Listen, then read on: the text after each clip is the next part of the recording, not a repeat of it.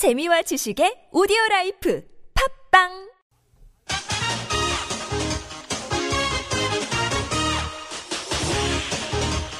열린 아침 김만흠입니다. 3부 시작합니다. 열린 인터뷰 두 번째 시간인데요. 연간 2,400%가 넘는 살인적인 금리로 폭리를 취해온 불법 대부업체들이 대거 적발됐습니다. 신용불량자나 영세 자영업자처럼 은행에서 정상적으로 돈을 빌릴 수 없는 그런 처지를 악용한 건데요. 휴대전화를 개통시킨 뒤에 헐값에 매입하는 신종 수법도 기승을 부리고 있다고 합니다. 자세한 내용 서울시 관계자 연결해서 알아볼 텐데요. 방송 들으면서 궁금한 점 있으신 분들은 또 의견 있으신 분들은요. 50원 유료 문자 샵 051이나 카카오톡 플러스 친구 TBS 라디오로 보내주시기 바랍니다. 서울시 민생사법경찰단 권 혜윤 단장 전화로 만나봅니다. 안녕하십니까? 안녕하십니까 원장님. 예. 서울시청 안에 경찰이 있다는 게 좀 낯설기도 한데요. 네. 서울시 민생사법경찰단 어떤 조직입니까? 저희 서울시 민생사법경찰은 특별사법경찰입니다. 예. 이제 사법경찰에는 두 종류가 있습니다. 일반 사법경찰인 경찰이 있고요. 예. 경찰은 모든 범죄 행위에 대해서 수사를 해서 어, 단죄를 할 수 있는 조직이고요. 예. 특별사법경찰은 제한적으로 관련 법령에 의해서 수사 직무를 지명받아 가지고 수사를 하는 특별 조직입니다. 예. 그래서 저희 이 민생사법경찰단의 경우에는 식품 공중위생, 의약품, 환경, 청소년 보호, 개발 제한 구역 훼손 행위라든지 원산지 표시, 그리고 짝퉁 등 상표권 침해, 대부업, 방문 판매, 화장품, 의료기기 등 12개 분야에 대해서 수사를 할 수 있는 권한을 부여받은 특별사법경찰 조직입니다. 예. 그러니까 직무 분야가 한정돼 있고 거기에서 역할은 그냥 일반 경찰과 똑같겠네요. 그렇습니다. 검찰의 지휘를 받아서 사건을 검찰에 송치하는 어, 수사권을 행사하는 조직입니다. 예. 이렇게 서울시가 이제 불법 대부업 적발과 관련돼서 이제 민생사법경찰단까지 꾸리게 된 뭐 직접적인 배경이라든가 계기가 있었습니까? 지금 경제가 어려워질수록 그 일반 서민들은 제도권 금융에서 대출 받기가 어렵습니다. 그러다 보니까 길거리에는 불법 대법과 관련되는 광고 전단지가 널려 있습니다. 이 예. 점을 중시해서 저희 박원순 시장님께서는 신년사에서 서민의 눈에 눈물을 흘리게 하는 자는 새롭게 출범하는 서울시 민생 사법 경찰단을 통해 엄단하겠다고 밝힌 바가 있습니다. 예. 저희가 어, 저신용자라든지 영세 영업장을 노리고 폭리를 취해온 불법 대법자들에 대해서 특별한 조치가 필요했기 때문에 저희 민생사법경찰단이 작년에 법률 개정을 통해서 불법 대법에 대해서 수사를 할 수 있는 권한을 부여받고 전담팀을 설치해서 저희가 수사를 해서 개가를 올린 것입니다. 예. 예, 불법 대부 업체를 얘기했었는데 뭐 이게 등록 기준 여부입니까 아니면 대부 과정이나 방식에서의 문제가 기준이 되는 겁니까? 이제 합법과 불법의 기준은 이렇습니다. 대법을 영입하기 여- 대부업 영업을 하기 위해서는 예. 시도지사에게 등록을 하고 부- 대부업 영업을 해야 됩니다. 예. 그럼에도 불구하고 등록을 하지 않고 불법으로 대부업을 한 행위를 불법이라고 하는 겁니다. 예. 그 유형에는 첫째로는 오토바이 등을 이용해 가지고 일수대출, 싼 이자 등의 문구를 기재한 명함 형태의 광고 전단지를 시내 도처에 무단 배포하고 광고 배포해서 광고를 하고 고리를 취하는 대법 유행이고요. 둘째는 휴대폰을 신규 개통하도록 하고 휴대폰을 실제로 사용하지 않는 사람에게 휴대폰을 신규로 개통하고 휴대폰은 회수해서 현금으로 100만 원이 넘는 휴대폰을 개통하게 하면서 5, 60만 원의 현금을 바꿔주고 예. 어, 그 휴대폰을 개통한 사람은 할부금과 통신료를 별도로 내야 하는 유형이고요. 예. 세 번째 유형으로는 허위로 물건을 구매하고 이를 휴대전화나 휴대전화로 소액 결제를 하거나 카드깡 결제를 하도록 하고 현금을 교부하는 형식의 대부 유형입니다. 예. 그 아까 말씀하신 대로 이제 불법 대법체를 이용할 수밖에 없는 분들이 아무래도 은행 문턱을 넘기가 좀 쉽지 않은 어려운 서민이나 소- 저소득계층 아니겠습니까? 그렇습니다. 이제 제도권 금융이라 하면 이제 1금융권 시중은행이고요. 2금융권은 보험, 증권사, 카드사, 농수협, 신협 등이 있는데 이 제도권 금융에서 대출을 받을 수 없는 저신용자들은 결국은 사금융권으로 갈 수밖에 없습니다. 예. 특히나 금년 3월에 개정된 대법법에 따르면은 어, 최고 금리가 34.9%에서 27.9%로 인하되었습니다. 그러다 보니까 제도권 대법자들이 대출 심사가 더욱 까다로워졌습니다. 예. 이러한 틈을 따서 제도권 금융에서 더욱더 돈을 빌릴 수 없는 저신용자들을 대상으로 불법 대법이 더욱 활개를 치고 있는 현실입니다. 예. 그 등록된 합법적인 대부업체들은 그 법적 기준을 잘 이행을 합니까? 등록 대부업체는 저희 금융감독원이라는 시도의 관련 기능 부서들이 감시 감독을 하고 있기 때문에 예. 대부분 잘 이행을 하고 있습니다. 예, 이제 불법 대부업체, 대부업체에 대한 그동안의 수사 성과 좀 전해 주시겠습니까? 예, 저희가 이제 그 작년에 이제 이 불법 대부업을 수사할 수 있는 수사권을 부여받았고요. 예. 어, 조직도 구성을 했습니다. 그러나 실제적으로 저희가 어, 준비를 해서 어, 대부업 수사에 착수한 것은 지난 2월 달이었습니다. 예. 2월, 3월, 3개월에 3개월이 됐군요. 3개월. 예, 채안 3개월을 됐군요. 통해서 저희가 가장 우리 민생사법경찰단의 수사 역량이 뛰어난 수사관들로 어, 수사 TF를 구성해서 이번에 수사 개가를 올리게 된 겁니다. 예. 불법 대부업 하다가 적발되면 어떤 처벌 받게 되는 겁니까? 물론 다양하겠죠? 에, 대부업법에 따라서 이제 처벌을 받게 되는데요. 무등록 대부업자가 불법 대부 영업 행위를 하거나 무등록 대부업자가 불법 광고 전단지를 배포하는 등 광고 행위를 했을 경우에는 예. 5년 이하의 징역 또는 5천만 원 이하의 벌금에 처하도록 되어 있고요.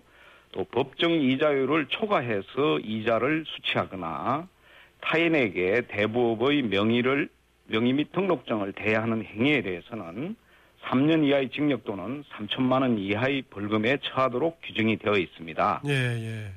그 제가 잘못된 선입견인가 모르겠는데요. 불법 대부업체 업체 운영 과정에서의 상당수가 이렇게 제가 드라마라든가 영화를 잘못 봐서 그러나 무슨 조직 조폭과 연관되어 있는 것처럼 그런데 실제로 그렇습니까?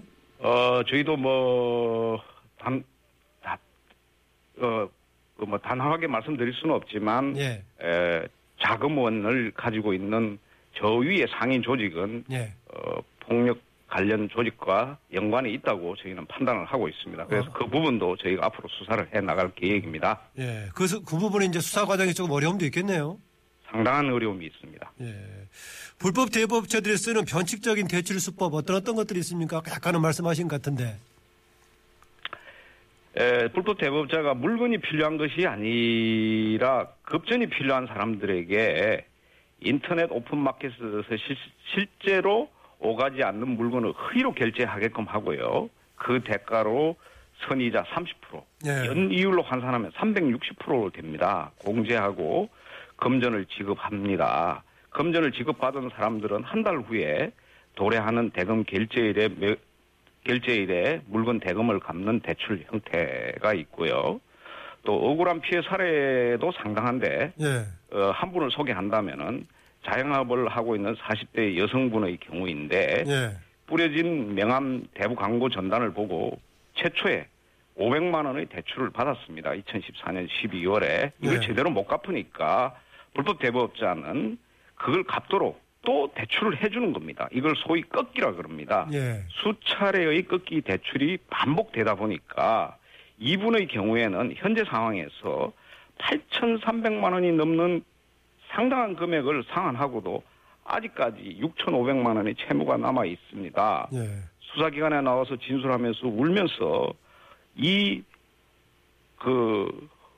구렁텅이에서 빠져나오고 싶다고 울 때 저희 마음은 너무나 착잡했습니다. 예. 그럴 경우에 어떻게 뭐 법의 보호를 받을 수 있는 방법 없습니까? 일단 대부의 대부의 경우에는 기본적으로 사인 간의 거래이기 때문에 에, 저희 공공기관이 개입하는 데는 한계가 있습니다. 다만 아. 과도한 이자로 채무 압박을 하는 대부업소가 무등록 대부업사라면은 불법 대부업이고요. 예. 등록 대부업소로 하더라도 24.9%를 초과한 이자를 수취한다면은 법정 이자율을 제한하는 위반 법률 위반 행위이기 때문에 예. 이럴 경우에는 저희 서울시 민생사법경찰단이나 경찰에 신고해주면은 법의 보호를 받을 수가 있습니다. 예. 그러니까 법적으로 상한을 넘어서는 과거에는 34.9, 현재인 앞으로는 이제 27.9% 상을 넘어선 것에 대해서는 채무에 대한 그 의무가 없어지는 건가요? 어, 없어진다기보다는요. 예. 예, 불법 대부이기 때문에 예, 법률의 처벌을 받도록 되어 있는 겁니다. 예. 그 아까 그 무단 어, 전단 광고 길거리에 불법 대부처를 많이 뿌린다고 했는데 네. 이거 혹시 법적으로 규제 대상은 아닙니까? 어떻습니까? 지금 저희가 어려움이 있는 게 이 부분입니다. 네. 성매매 행위나 청소년 보호와 관련되는 법령에서는 그 불법 전단지를 인쇄하는 업자나 네. 그 전단지를 뿌리는 광고업자까지도 처벌할 수 있는 법률상의 근거 조항이 있지만 예. 이 불법 대법과 관련돼서는 법률상의 미비점으로 인해서 불법 전단을 뿌리는 행위 그 자체는 저희가 사법 처리할 수 없는 한계가 있습니다. 따라서 이 부분에 대해서는 중앙부처나 국회에 법률을 개정할 수 있도록 강력하게 요구해 나갈 계획입니다. 예. 그 이제 길거리에 뿌리고 한다는 거 있었는데 전화로 이제 대출을 받으라고 전화 오는데 이거는 어떤 이건 불법 아닌가요? 일단 그 전화로 어, 그 대출을 권고하는 행위도 그 업체가 그 등록 업체냐 등록 업체가 아니냐가 문제가 되겠습니다. 아. 예. 그래서 전 등록 업체의 경우에는 그 홍보 영업을 할 수 있는 겁니까? 예, 할 수 있는 걸로 알고 있습니다. 예. 마침 또 7771님께서 이제 같은 질문을 제가 드린 거고요. 아까 그, 아까 지금 예시하셨던 것이 그 2437% 고이율 했던 그런 경우입니까? 예, 그런 경우에 해당된다고 봅니다. 같은 아. 유행이라고 보면 되겠습니다. 예. 이제 뭐, 어떻게 아까 저 상당히 그 일정 부분은 이제 구제를 받을 수 있겠지 일정 부분도 사인 간의 거리기 때문에 어렵다 이렇게 말씀하셨는데 이미 어쨌든 간에 어, 법적인 범위 내에서는 어, 상환을 하고는 것을 훨씬 넘어서서 남아 있다고 하자면은 혹시 돌려받을 수 있는 것도 있습니까? 이제 피해를 구제받을 수 있는가의 여부인데요. 이 부분에 네. 대해서 보충적으로 설명을 드리면은 기본적으로 그 대출을 하는 행위는 그 대부업자와 상인 간의 민사 문제입니다. 그래서 기본적으로 그 부분은 공공이 관여하는 데는 한계가 있는 것은 불가피합니다. 예. 그러나 금융감독위원회에 피해 구제를 신고했을 경우에는 금융감독위원회에서 불법 대부업 그 포- 살인적인 폭리를 취하는 경우에는 조정을 하고 있고요. 예. 우리 서울시에는 마을 변호사 제도가 있습니다. 마을 변호사 제도. 예, 그 마을 변호사에 통해서 법률 상담 또는 법률 지원을 받을 수가 있습니다. 예. 그럼 일단 서울시의 마을 변호사제를 이용해서 활용해서 이제 여러 가지 방법을 찾아보는 것은 도움이 되겠군요. 그것도 하나의 방법입니다. 예, 일단 뭐 한꺼번에 여기서는 다 알려줄 수 없기 때문에 그 방법을 통해서 확인하면은 다른 방법이라든가 다양한 제도를 알 수가 있겠군요. 예. 그 이제 뭐 이게 이제 사법경찰팀에서는 이제 민생사법경찰팀은 그 일을 할 것인데 서울시 차원에서는 이제 어려운 저소득층 영세업자들을 지원하는 금융 지원책도 좀 모색을 하고 있을 것 같은데요. 네, 이미 저희 서, 울시에서는 서울시 복지재단에 서울금융복지상담센터를 설치해서 운영하고 있습니다. 예.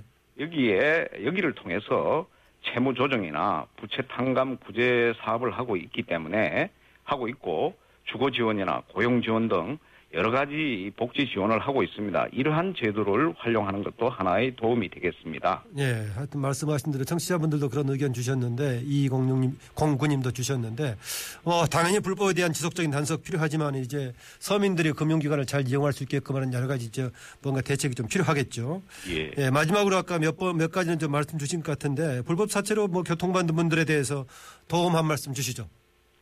일단 지금 길거리에 뿌려져 있는 대법 광고 전단지는 대부분 불법 영업을 하는 불법 대법입니다. 예. 인터넷 광고도 대부분 불법 대법입니다. 무가지 광고, 불법 대법 광고입니다.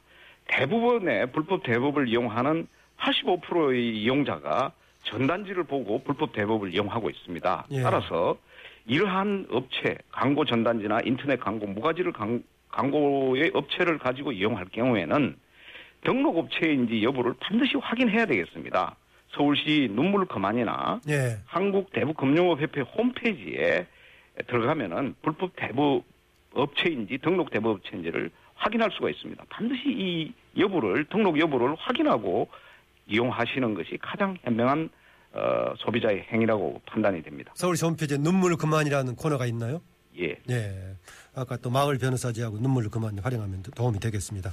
네. 오늘 말씀 고맙습니다. 감사합니다. 네. 지금까지 서울시 민생사법경찰단 권혜윤 단장이었습니다.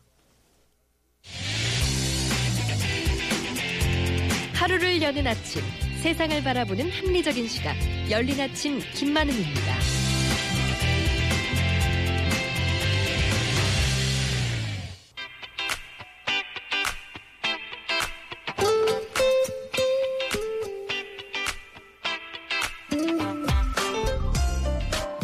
누리는 문화생활 김환의 문화점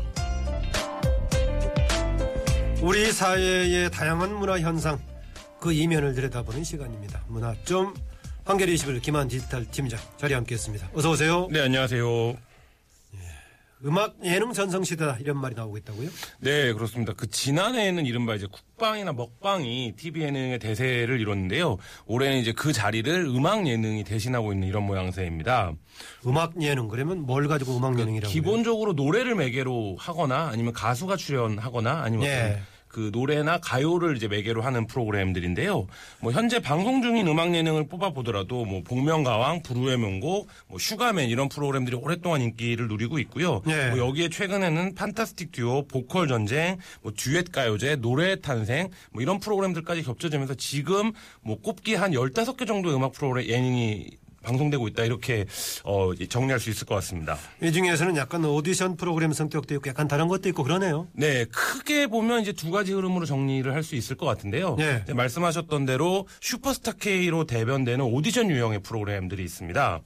이 슈퍼스타 K의 슬로건 혹시 들어보신 적 있으신지 모르겠는데 원장님.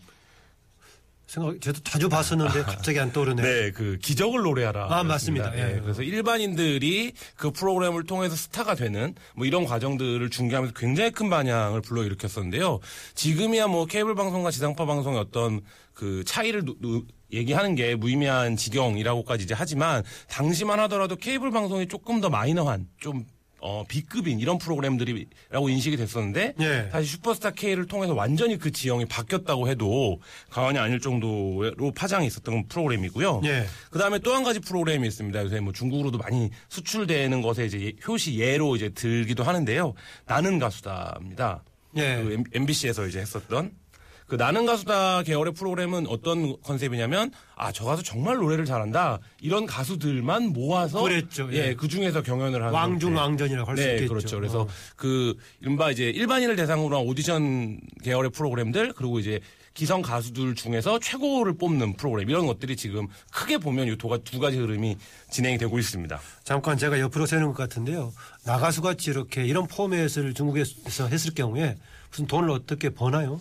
아 그런 경우 이제 문화산업 전문회사 같은 것들을 차려서 처음에는 투자가 들어갔고요. 지금 김영 프로그램 포맷을 가는 경우도 돈을 받나요? 네, 그렇습니다. 포맷도 돈을 받는데요. 그러니까 그 최근의 경향은 방송가에서는 중국에 직접 넘어가서 제작까지 가서 하는 거죠. 하는 것으로 되고 있고요. 그다음에 그래서 지상파 방송이라든지 케이블 TV의 많은 PD들이 지금 실제 중국에 넘어가서 프로그램 제작에 직접 어, 참여를 하고 있는 상황입니다. 네, 이런 뭐 프로그램 열풍과 더불어서 당연히 거기서 또 배출되는 스타가 있죠. 네, 그렇습니다. 그래서 그 한 인터넷 매체 아이즈라는 인터넷 매체에서 그 음악 예능에 배출한 스타를 정리한 거를 제가 좀 말씀을 드리려고 하는데요. 아, 그게 있었군요. 네. 네. 확실한 빅3가 있습니다. 음악 빅3. 예능. 네. 우선 경연 프로그램의 디바라고 불리는 박정현 씨입니다. 아, 아. 박정현 씨 같은 경우에는 경연 프로그램에서 1위만 무려 11번을 했을 정도로 그러니까 가수 음. of 가수다 이런 얘기를 들을 정도로 굉장히 이제 이 경연 프로그램에서 강, 한 모습을 어, 보여줬었고요. 또 한 팀이 있습니다. 어, 누구냐면 윤도현 밴드입니다. 아하. 네, 윤도현 밴드 같은 경우에는 이 음악 예능이 아니라고 한다면 가요 순위 프로그램 같은데 이제 나오지는 않는 어, 어, 팀인데요. 네. 이 음악 예능들을 통해서 굉장히 많이 대중적인 어필을 하면서 어, 1위도 이제 곧잘 하고 했던 이제 경우고요. 그리고 이제 윤도현의 경우에는 음악 팀 중에서 밴드로 나왔던 대표적인 케이스 아니겠습니까? 네, 그렇습니다. 그러니까 이것도 굉장히 주목할 만한 부분인데요. 음악 예능 이전에는 밴드들이 사실 출연할 수 있는 프로그램들이 많지 않았습니다. 그러니까 음. 그 아주 뭐 특별히 특화된 형태의 음악 프로그램 아니면 출연 대중적인 이제 프로그램에 출연할 기회는 별로 없었는데 이 음악 예능 이후에는 좀 이제 그 빈도나 어떤 다양성 차원에서 늘어나고 있는 추세고요. 마지막으로 빅3의 주자는 어, 이 사실 음악 예능에 나온 최고 수혜자 중에 한 명이다라고 말할 수 있는데요. 예. 김범수 씨입니다. 그래서 김범수 씨 같은 경우에는 뭐 나가수 시절에 진짜 폭발적인 인기를 끌었고요. 그 이후에 한국에서 어쨌든 노래하면 어, 김범수다 이런 대중적인 인식이 생겼을 정도로 굉장히 큰 인기를 끌었습니다. 그 예능적인 성격까지 포함해서 이제 스타가 탄생이 됐겠지만 어, 김한 기자는 가수 중에서 누가 제일 노래 잘 부르는 것 같아요? 글쎄요, 뭐 그 개인적인 취향들이 있으니까요. 그런데 저는 답하기 싫으세요? 아니요, 뭐, 뭐 말씀드릴 수 있습니다. 저는 김연우 씨가 음악 예능에서 굉장히 많이 발견됐다라고 생각을 하고요. 저도 개인적으로 좋아하는데 예. 그뭐 예능적인 부분들 말씀하신 대로 포함을 하지만 김연우 씨가 굉장히 좀 보컬로서는 한국에서 굉장히 좀 희소성이 있는 그리고 이제 보컬 of 보컬이라고 부를 정도로 이제 어떤 그런 존재였는데 아, 대중적으로는 특히 이제 복면가왕에서는 대단하게 네. 보여줬죠. 그러니까 대중적으로는 별로 어필이 안 됐던 가수 중에 하나인데 이 음악 예능 등을 통해서 굉장히 크게 좀 대중성을 얻은 경우라고 할 수 있습니다. 네, 음악 예능을 통해서 그동안엔 사람들이 별로 주목하지 못했던 새로운 면을 보여주거나 아니면은 또 기존의 이미지를 탈피했던 이런 경우들도 있죠. 네, 그렇습니다. 그러니까 지금 말씀드렸던 뭐 김현우 씨 같은 경우도 있고요. 검이라는 가수도 있습니다. 네. 이 검이라는 가수도 저 젊은 정도 나오고 있대요. 네, 보니까. 그렇습니다. 아. 그러니까 젊은 층에서는 굉장히 좀 인지도가 있고 인기가 있었는데 노년층에서는 그렇게 알려지지 않은 가수였는데 음악 예능을 통해서 아 노래 굉장히 잘하는구나 뭐 이런 반응을 얻었고요. 그다음에 요새 이제 복면가왕을 보면 아이돌들이 저렇게 노래를 잘해? 이런 그렇죠. 예, 예. 경우들이 있습니다. 그래서 이 일반적인 인식으로는 아이돌들은 그냥 뭐 춤추고 뭐 이런 거라고 생각을 하는데 아이돌들이 굉장히 음악성을 탄탄하게 갖추고 있는 뭐 이런 경우도 특히 어떤 걸그룹 같은 경우에는 한 팀에서 노래 잘 부르는 가수가 여러 명 나오더라고요. 네네 그런 경우들도 있었고요. 그다음에 어 보통은 랩을 하거나 이런 친구라고 인식을 했는데 보니까 아 노래도 굉장히 잘하는구나 뭐 이런 사례들도 굉장히 많이 있었습니다. 네. 그리고 또 한 가지 놀라운 게 최근에 이제 인기를 얻고 있는 이선희 씨 같은 경우입니다. 이선희. 그 이선희 씨를 두고 무슨 노래 얘기를 하냐 이렇게 생각하시는 분도 있을 텐데 예. 젊은 층들은 사실 이선희라는 가수를 잘 모르잖아요. 근데 최근에 음악 예능에 나오면서 이선희 씨의 어떤 음색이라든지 노래라든지 이런 것들이 굉장히 좀 이렇게 어린 친구 어린 친구들에게도 어 굉장하다 뭐 이런 반응들을 어, SNS나 인터넷에서 이제 볼 수 있을 정도로 좀 어떤 전설 과거의 전설이었지만 현재로 이제 소환하는 성격 뭐 이런 것들도 이제 갖추고 있습니다. 예. 또 없습니까? 어, 뭐, 스타. 그 외에도 지금 복면강에서 신기록을 기록하고 있는 것으로 알려지고 있는, 뭐, 아직 화- 복면을 안 벗었으니까. 쓰고 있으니까 예, 확인은 안 확인할 수 됐는데. 없지만 대부분 알고 있더라고요. 네, 그렇습니다. 그러니까 국가, 이름- 네, 국가 스 탄의 하현우 씨인데요. 그런 거 얘기해도 되나요? 뭐, 아닐 수도 있습니다. 뭐, 아직 복면을 벗은 게 아니니까요. 예. 근데 이전에 뭐, 나는 가수다 시즌 2 시절에도 굉장한 반응을 얻었었고요. 어, 연말 결승에서 우승했던가요? 네, 그때? 그렇습니다. 어. 그, 그리고 지금 현재 만약에 지금 우승을 하고 있는 8연승인가 9연승을 하고 있는데 맞다면 굉장히 또 나중에 맞다면? 음. 예, 복면을 벗었을 때 큰 화제가 되지 않을까 생각이 됩니다. 아, 그러니까 이제 그 이렇게 기존의 유명 가수들이 이제 서로 경연하는 것도 있지만 아예 최근에는 아예 그 프로그램을 통해서 데뷔를 시켜주는 그런 프로그램도 있었죠. 네, 그렇습니다. 굉장히 좀 화제를 모았었는데요. 프로듀서 101이라는 프로그램이었습니다. 그러니까 이거의 방식이 뭐냐면 뭐 보신 분들도 있겠지만 굉장히 많은 한 100여 명의 정도의 가수를 두고 그 101이면 101명 네, 아니었습니까? 101명이죠. 예. 그러니까 그 가- 두고 그들에게 직접 투표를 통해서 어떤 팀을 구성하는 그래서 일반 시청자들이 그 팀을 어 프로듀싱하고 조합해 보고 아 저 예를 들면 팀에 여러 가지 필요한 요소들이 있을 텐데 그 요소에는 저 참가자가 맞겠다. 이런 것들을 좀 배열해 보고 직접 배치해서 마지막에는 실제 팀까지 만드는 뭐 이런 프로그램이 굉장히 큰 인기를 얻었었습니다. 거기다가 또 어느 당이 뭐 선거 로고, 로고송으로 네, 그 뭐, 핑미 핑미라는 노래인데요. 뭐, 이번 선거에서 가장 많이 불린 노래 중에 하나로 꼽힐 정도로 굉장히 좀, 어, 대중적이니까 후쿠송이라고 하는데 노래가 반, 반복되는 그리고 이제 핑미라는 가사가 딱 선거와 부합하기 때문에 뭐 굉장히 인기를 얻었었습니다. 아, 이렇게 너무, 또 너무 많이 나오다 보면은 또 이게 어, 경우에 따라 식상하다는 느낌도 있지 않겠어요? 네, 그 부분이 좀 음악 예능들의 고민인데요. 그 음악 예능들이 전반적으로 뭐 비교적 시청률은 잘 나오는 편입니다. 근데 요새는 시청률보다 중요한 것이 프로그램 끝난 이후에 화제성이라든지 예. 아니면 반응인데요. 이 시청률에 비해서 이 화제성과 반응들은 떨어지는데 이 이유가 뭐냐라고 이제 생각을 해보면 아는 노래들이 나오기 때문에 대부분 사람들이 이제 보는 거죠. 아, 저 노래 나도 알고 하니까 근데 그 보고 나면 이제 별 그만인 뭐 이런 정도 선에서 아직까지는 프로그램들이 머물고 있는 것으로 보이는데요. 말씀하신 대로 비슷비슷한 프로그램들이 지금 10개 이상 나오고 있는 프로 상황이기 때문에 이 상황들에서 어떤 프로그램이 어떤 방식으로 치고 나갈 것이냐 혹은 어떤 아까 말씀드린 슈퍼스타 K나 나는 가수다처럼 어떤 전범을 만들 것이냐 뭐 이런 부분들이 좀 관건이라고 할 수 있습니다. 어, 그런 식상함이 당연히 있을 법하니까 제작자들은 뭐 다양한 뭔가 시도를 하겠죠? 네, 그래서 지금 거의 상상할 수 있는 모든 포맷이 나왔다고 해도 과언이 아닐 정도인데요. 일단 뭐 모창을 통해서 가수를 뽑는 프로그램들이 나온 지도 꽤 됐고요. 예. 그리고 가수와 일반인의 콜라보를 하는 프로그램도 지금 하고 있습니다. 그러니까 예를 들면 이선희 씨의 노래를 아주 잘하는 일반인들을 어 그 SNS를 통해서 한번 협업 노래를 같이 불러보고 그 가수가 직접 스튜디오에 나와서 이선희 씨랑 직접 노래를 하는 그러니까 이선희 씨의 팬들 입장에서는 뭐 누구 어떤 가수의 팬들 입장에서는 꿈꿨던 꿈꿔만 봤던 무대를 실제로 하는 것이죠. 뭐 그런 형태.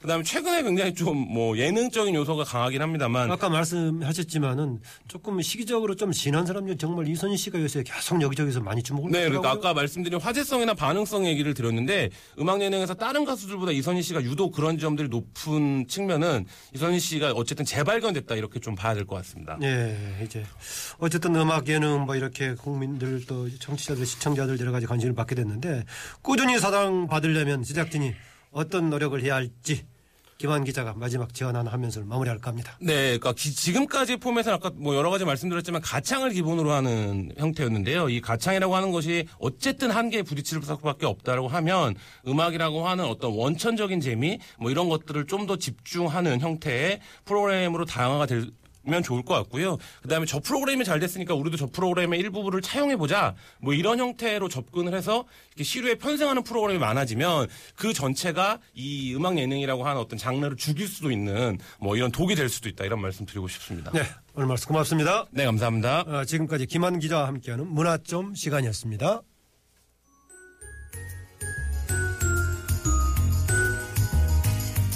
시사에서 지식을 얻다.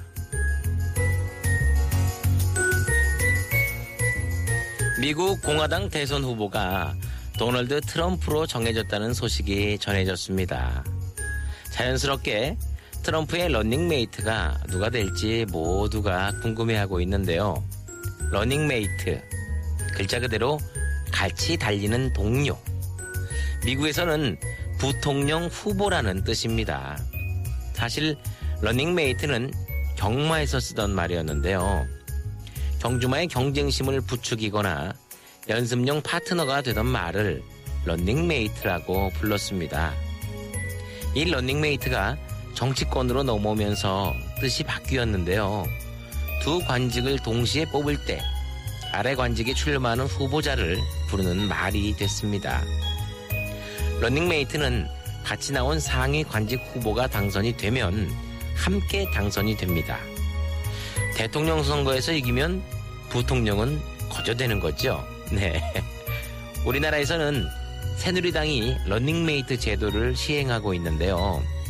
새누리당은 원내대표를 뽑을 때 당의 정책을 총괄할 정책위 의장을 러닝메이트로 함께 선출합니다. 어떤 선거에서든지 러닝메이트는 서로의 단점을 보완해주는 사람을 찾는 것이 정석이라고 합니다. 누가 될지 모르겠지만 도널드 트럼프의 러닝메이트는 좀 신중한 사람이 돼야겠죠. 트럼프의 막말을 좀 막아줄 사람이 나오기를 바랍니다.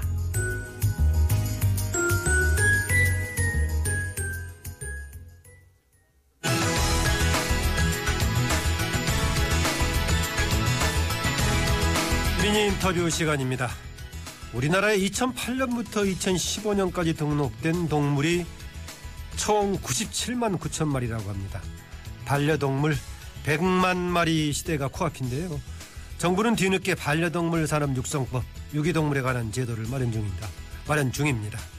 정부가 진행 중인 법안엔 문제가 없는지, 문제는 없는지, 동물 복지는 포함된 것인지, 동물을 위한 행동, 전채은 대표 전화로 연결해 이야기 들어봅니다. 안녕하십니까? 안녕하세요. 예. 우리나라의 반려동물 수가 증가한 만큼 반려동물 시장도 커졌다던데 반려동물 시장 어느 정도 규모입니까? 어, 대략 업계에서 현재 한 2조 정도로 이제 추정하고 있거든요. 예. 예. 그래서 한 어. 다섯 명 중에 한 명 정도는 국민 중에 반려동물과 같이 살고 있는 것으로 이렇게 나타나고 있습니다. 아, 다섯 명 중 한 명은 반려동물과 살고 있고 시장 규모로는 아까 몇 조라고 하셨죠? 2조요. 2조 정도다. 예. 어, 이제 왜 이제 그래서 일까요? 하여튼 뭐 규모가 굉장히 크고 다섯 명 중에 한 명이 반려동물과 살고 있다고 했는데 정부가 반려동물 산업 육성법을 추진하기로 했다던데요. 내용 보니까 애견 카페, 애견 유치원 등에 관한 법안도 포함되어 있습니다. 예. 현재 지금 현장에서 활동하시는 분으로서 현재 지금 운영되고 있는 애견 카페라든가 유치원, 애견 유치원 어떤 문제가 있다고 보십니까? 어, 지금 애견 카페나 유치원을 이용하는 사람들이 실제로 그렇게 많지는 않거든요. 일부의 사람들이 이제 반려동물을 키우면서 좀 호기심도 있고 또 이제 그 자기 그 과시욕이나 이런 걸 있을 수 있고요. 예. 또 일부의 사람들만 이용하는 건데 이제 일부의 사람들이 아닌 사람들이 더 문제거든요. 왜냐하면 지금 동물에 관련된 문제점, 반려동물에 관련된 후유증 같은 게 유기동물이라던가 뭐 개식용이라든가 이런 약간 음지에서 벌어지는 일들이기 때문에 이런 것들을 근본적으로 해결하는 게 중요하거든요. 예. 그런데 이제 반려동물 산업 육성법은 반려동물에 관련한 산업을 어떻게 육성해서 어떻게 이제 뭐 등록할 것인가 이런 절차에 관련된 것이기 때문에 예. 반려동물의 복지를 근본적으로 개선시켜주는 법이라고 볼 수는 없죠. 아, 그런 문제에 관한 그 해결점을 담고 있는 것은 아니다. 예, 예. 아, 지금 절차에 관한 것을 좀 정확하게 규정한 거다라고 보고 있군요. 예. 예. 어, 지금 잘 들리는데요. 목소리 조금만 더 크게 해주시면 더 좋겠습니다. 예. 예. 그, 그런데 애견 농장이라는 거 저도 이제 간판들도 보고 있었는데요. 그런데 이게 말이, 사실 말이 애견 농장이지 강아지 공장 같은 사설 번식장이다. 이런 지적도 있던데 실제로 그렇습니까? 예, 그 번식장이라는 게 전국에 한 1천 개 정도 있다라고 이제 추정이 되는데요. 예. 실제로 행정 당국에 등록이 된 게 100개도 되지는 않습니다. 그래서 아, 그 안에서 이제 어떤 학대가 벌어지는지를 좀 알 수가 없고 또 우리나라에 이제 개를 사육할 때 면적이 한 60평방미터 이하면 가축분뇨 배탈 시설을 신고하지 않아도 되거든요. 예. 그래서 이제 법적으로 이거를 피하고자 이제 케이지를 계속 위로 쌓는 거예요. 그렇게 되면 이제 그 안에서 개들이 운동을 거의 못하기 때문에 건강한 강아지를 생산할 수가 없거든요. 예. 그래서 안에서 이제 그 소위 이제 업자들이 제왕절개를 하거나 이런 것들이 계속 벌어지고는 있는데 이거를 규제하거나 좀 관리 감독할 수 있는 법이 없는 상태에서 계속 산업만 자꾸 육성을 하려고 하면 예. 이런 것들이 이제 규제가 안 되는 거죠. 예. 그러면 이게 동- 방금 지적하신 여러 가지 문제점들을 좀 해결하는 방향으로 반려동물 산업 육성법 내용에 포함돼야 될까요? 아니면 은 이것하고 다른 취지의 법률을 만들어야 할까요? 어, 만약에 산업 육성법을 이제 만들려면 이제 우리도 이제 모든 산업이라는 게 변화를 하잖아요. 예. 변화하다 보면 사회 발전에 따라서 어떤 업종은 없어지기도 하고 어떤 업종은 이제 발전하기도 하는데 지금 그 선진국에서 반려동물 산업이 발달하다 보니까 우리가 이거를 기왕에 육성을 하려면 굉장히 경쟁력 있고 질 좋은 산업품을 내야 되는 거잖아요. 예. 그래서 이제 주로 만약에 이제 건강한 동물을 정말 그 잘 생산할 수 있는 곳만 골라서 허가를 내주거나 등록을 할 수 있도록 그런 이제 인간의 복지라는 것도 인간이 태어나서 죽을 때까지 행복을 개선시켜 주는 거잖아요. 예. 동물도 똑같거든요. 그래서 그런 것들이 종합적으로 포함될 수 있는 조항을 넣거나 아니면 별도로 동물에 관련된 복지법 이런 것들을 좀 발전을 시켜서 함께 발휘하고 나갈 수 있도록 하는 그런 방안이 꼭 필요하죠. 아, 이런 그 의견을 반영할 수 있는 다른 공청이라든가 다른 지금 절차 같은 기회가 있습니까? 어, 아직까지는 좀 국회에서 산발적으로 벌어지고 여태까지는 그래왔기 때문에 네. 지금 이번에 이제 20대 국회에서 가장 중요한 거는 전체 동물, 특히 이제 반려동물 같은 경우에는 개나 고양이들이 태어나서 죽을 때까지 어느 정도의 행복할 수 있는 기반을 종합적으로 마련할 수 있는가. 이거를 좀 정부와 국회와 시민단체와 시민들이 좀 서로 같이 논의할 수 있는 장들이 최대한 많이 만들어져야 된다고 보죠. 예. 그 반려동물이 들어다 만큼 유기동물 얘기도 안 할 수가 없는데요. 예, 예. 어, 일단 유기동물 한 해 얼마나 몇 마리 정도 발생합니까? 어, 지금 2010년도에 10만 마리 정도가 이제 최고 정점이었고요. 예. 그 이후에는 매년 8만 마리 정도가 이제 발생을 하는데 이제 정부의 유기동물 보호소 숫자는 계속 줄어들고 있는 추세거든요. 예. 그게 이제 민원이 많이 발생하는 곳이고 또 이제 그 안에서 폐사나 안락수율이 워낙 높다 보니까 여기에 뛰어들고자 하는 사람들이 많이 없는 거거든요. 예. 그래서 어, 유기동물 보호소의 복지, 그 안에 살고 있는 동물들에 대한 복지도 고려를 하려면 일단은 많이 동물들이 너무 많이 생산되는 것을 좀 방지할 필요도 있고 또 동물을 키우는 사람들의 책임감도 굉장히 많이 중요합니다. 예. 어, 그래서 에티켓뿐만이 아니라 내가 동물을 입양했을 때 이 동물을 평생 책임질 수 있다. 이런 시민의식이 발전을 하면 그만큼 생산이나 소비나 산업 부분에서도 어느 정도의 이제 경쟁에 따라서 안 좋은 그런 산업들은 좀 없어지게 되거든요. 예. 이런 게 좀 종합적으로 필요한 거죠. 뭐 동물 등록제 뭐 여러 가지 취지가 있겠지만 그 중에 하나가 유기동물을 방지하는 것도 있을 건데 예, 예. 어, 동물 등록제 어떻게 잘 진행이 되고 있는 것 같습니까? 동물 등록제가 물론 예전에 비해서 매년 등록률은 이제 높아지고는 있는데 동물 등록제 취지는 동물을 잃어버렸을 때 쉽게 찾을 수 있게 하기 위한 거거든요. 예. 근데 여기에 이제 대부분 행정 공무원들이 동물 관련된 일을 하시는 분들의 숫자도 굉장히 적지만 실제로 나가서 등록을 했는지를 이제 단속할 수 있는 게 굉장히 적어요. 단속도 되게 힘들고 실제로 현장에 가서 어 이렇게 하시면 안 된다 이렇게 단속을 하려고 하면 사람들이 굉장히 거부를 하거든요. 예. 그거는 사람들의 인식에서 뭐, 뭐 동물 뭐 그냥 등록 좀 안 할 수 있는 거지 그걸 가지고 나한테 벌금을 부과하냐 이런 인식이 많이 있다 보니까 그렇게 되는 건데 이건 좀 시민 의식이 계속 홍보가 좀 돼서 어 결국 유기동물을 많이 발생을 하면 그게 다 식이는 세금으로 나가는 거기 때문에 예, 그런 점들이 좀 제도적으로 보완되고 시민 의식이 좀 성장되었으면 합니다. 예, 이게 뭐 결국은 제도적으로 하는 거에는 여러 가지가 있겠지만 그 중에 이제 입법적인 뒷받침이 필요할 건데요. 예, 예. 동물복지 관련해서 20대 총선에서 많은 사람들이 공약 내세웠었죠. 예, 예. 이 공약 관련해가지고 20대 국회에 한 말씀 주시고 마무리할까 합니다. 예, 예. 어, 지금 동물도 고려의 대상이라고 생각하는 시민들이 굉장히 많이 있는데, 이분들이 유권자이기도 하지만, 결국 동물들을 함부로 대했을 때 들어가는 사회적 비용이나, 또 인간의 건강이나, 또 아이들의 교육이 연관이 되기 때문에, 예, 동물의 복지가 향상될 수 있는 법안들을 종합적으로 고려할 수 있도록 많은 그 토론의 기회들을 많이 만들었으면 합니다. 예, 토론과 또 참여의 기회도 필요하겠죠? 예, 예. 예, 오늘 말씀 감사합니다. 예, 고맙습니다. 네, 지금까지 동물을 위한 행동 전채원 대표였습니다. 예, 오늘 열린 인터뷰 시간에요. 불법 대부업 문제 짚어봤었는데 정치자분들께서 많은 의견 주셨습니다. 8883님. 금요일부터 일요일까지 경마가 있는 날이면 경마장 근처에서 불법 대부업이 성행하지만 단속이 전혀 되지 않고 있습니다. 6245님, 여기는 장이동인데요. 매일 오토바이로 대부업 전단지를 뿌려서 골치가 아픕니다. 이건 왜 단속 안 하는지 모르겠네요. 라고 하셨는데요. 단속 열심히 하겠지만 또 아직도 법률적으로는 뒷받침이 약하다고 합니다. 그래서 아까 서울시 민생사법경찰단의 권혜원 단장이 법률적인 뒷받침하기 위해서 뭔가 지금 이제 모색하고 있고 제안을 하고 있는 중이라고 합니다. 이공구님. 불법 대법을 제재하는 게 문제가 아니라 기존 금융기관의 높은 대출 기준을 완화해야 합니다. 서민들이 고리 사채를 쓰고 싶어서 쓰겠습니까? 맞는 말씀이십니다. 대출 받기 너무 힘듭니다. 하여튼 이런 부분에 일단 개선책이 필요하겠죠. 에, 서울시가 이런 문제에 관한 문제를 가지고 뭐 상담센터를 말씀하셨는데요. 주민센터도 있고 120 다산콜센터 전화해서 우리 마을에 관련된 마을 변호사 어디가 있는지 알아보시면 될 것 같습니다. 1332 금융감독으로 전화해서 좀 상의도 될 것 같고요. 여러 가지 참고하시기 바랍니다. 여린 아침 김만음입니다. 오늘은 여기까지입니다. 저는 내일 아침 7시 5분에 다시 찾아뵙겠습니다. 오늘도 좋은 하루 되십시오. 고맙습니다.